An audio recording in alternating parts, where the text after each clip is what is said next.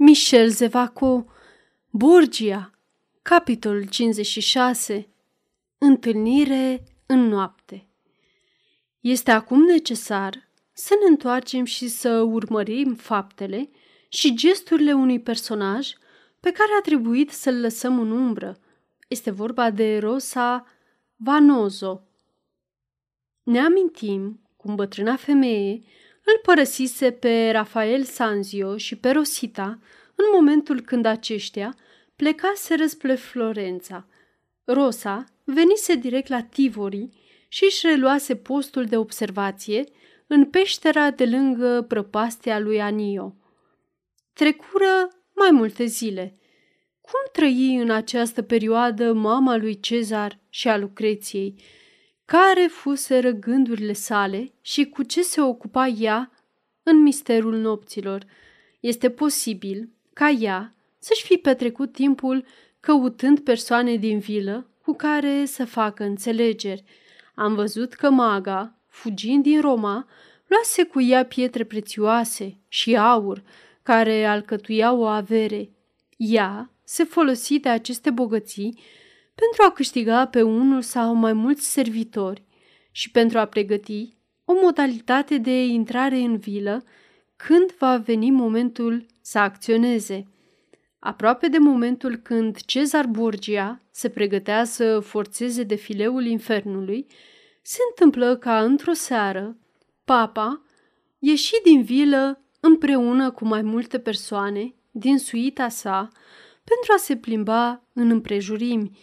Plimbarea se prelungi mai mult decât crezuseră la început. În momentul când papa reveni la vilă, era întuneric. Abatele Angelo îl însoțise pe stăpânul său, așa cum făcea de obicei. Pentru un moment, el rămase în urma grupului format din persoanele care le scortau pe papă. Abatele Angelo era colecționar. Se oprise deci pentru a aduna din iarbă câțiva licurici care scânteiau în mod special. După ce termină treaba și se ridică, zări deodată o umbră în spatele unei stânci. Rămase nemișcat. Curând, ochii săi distinseră umbra. Era o femeie. Când bătrânul Burgi dispăru, această femeie rămase pe loc, câteva minute nemișcată. Apoi, Angelo o văzu trecându-și mâna peste frunte. Scoase un suspin profund și atunci foarte clar, abatele o auzi pe femeia care vorbea aproape cu voce tare. Du-te, Rodrigo, du-te liniștit și calm, în timp ce eu sufăr. Se apropie ora când vei plăti pentru crimele tale. Angelo nu se mișcă și își ținu răsuflarea până în momentul când femeia se îndepărtă. Atunci el o urmări alunecând în spatele ei, peste stânci. Femeia nu-și luase de fapt nicio măsură de precauție. Abatele o văzu intrând în peștera Anio.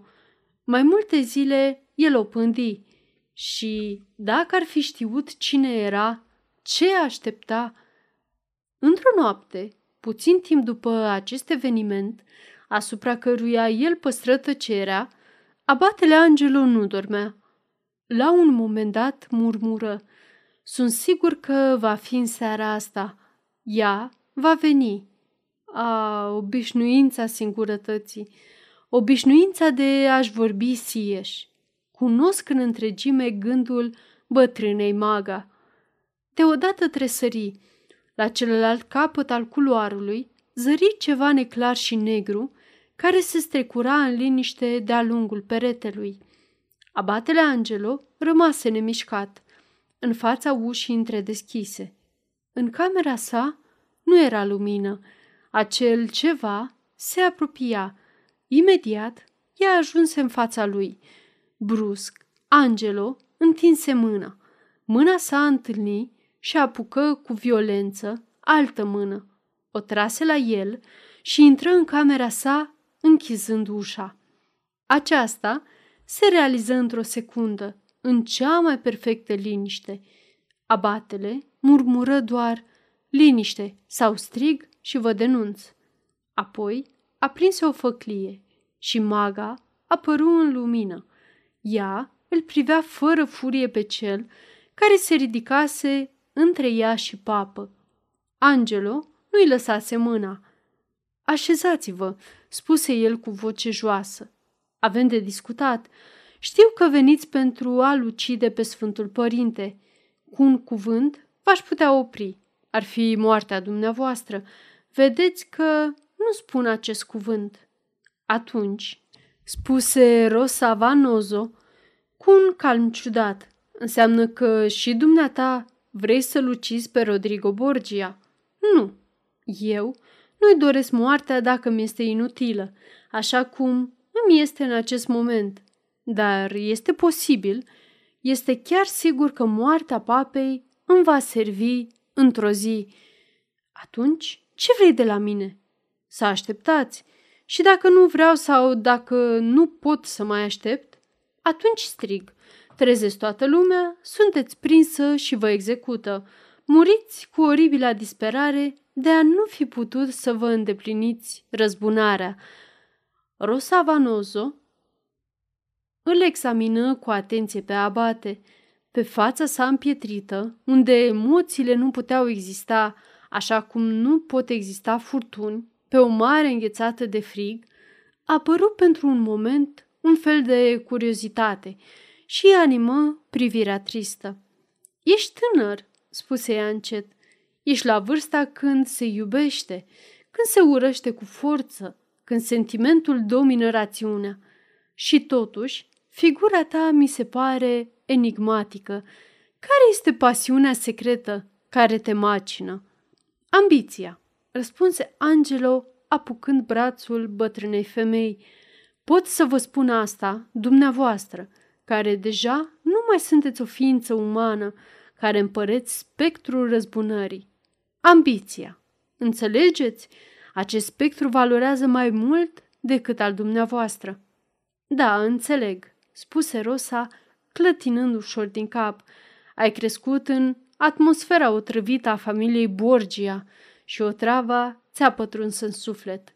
Ai înțeles cât este de ușor să te așezi foarte sus, deasupra mulțimii servile, decis să năbuși în tine iubirea, ura, pasiunea omenească. Ai dreptate, ești o forță și forța ta este mai prețioasă decât a mea. Așadar, așteptați? Am avut răbdare ani, mai pot aștepta zile. Dar când va veni momentul? Vă voi anunța. Rosa Vanozo își plecă capul și părea că se gândește profund. Fie, spuse ea în sfârșit. Voi aștepta. Știți unde mă găsiți. După această întâlnire, abatele se duse de mai multe ori în peșteră. În ziua când bătrânul Borgia plecă grăbit, el se duse să o caute. Papa nu mai este la Tivoli, spuse el. Știu, răspunse liniștită Rosavanozo. Papa s-a refugiat la Caprera, lângă fica sa Lucreția. Armata lui Cezar tocmai a suferit o înfrângere, o adevărată catastrofă. La Roma și cam peste tot au apărut răzvrătiri. Bătrâna asculta aceste detalii cu calm aparent. Murmură doar – Vine pedepsa. Întâmplarea m-a împiedicat să-l ucid în acea noapte. Binecuvântat fie hazardul, pentru că Rodrigo poate să vadă prăbușirea puterii sale. Dar acum, tinere, grăbește-te! Și apoi, mai încet, ca pentru sine, ea adăugă tresărind. Caprera. Bine,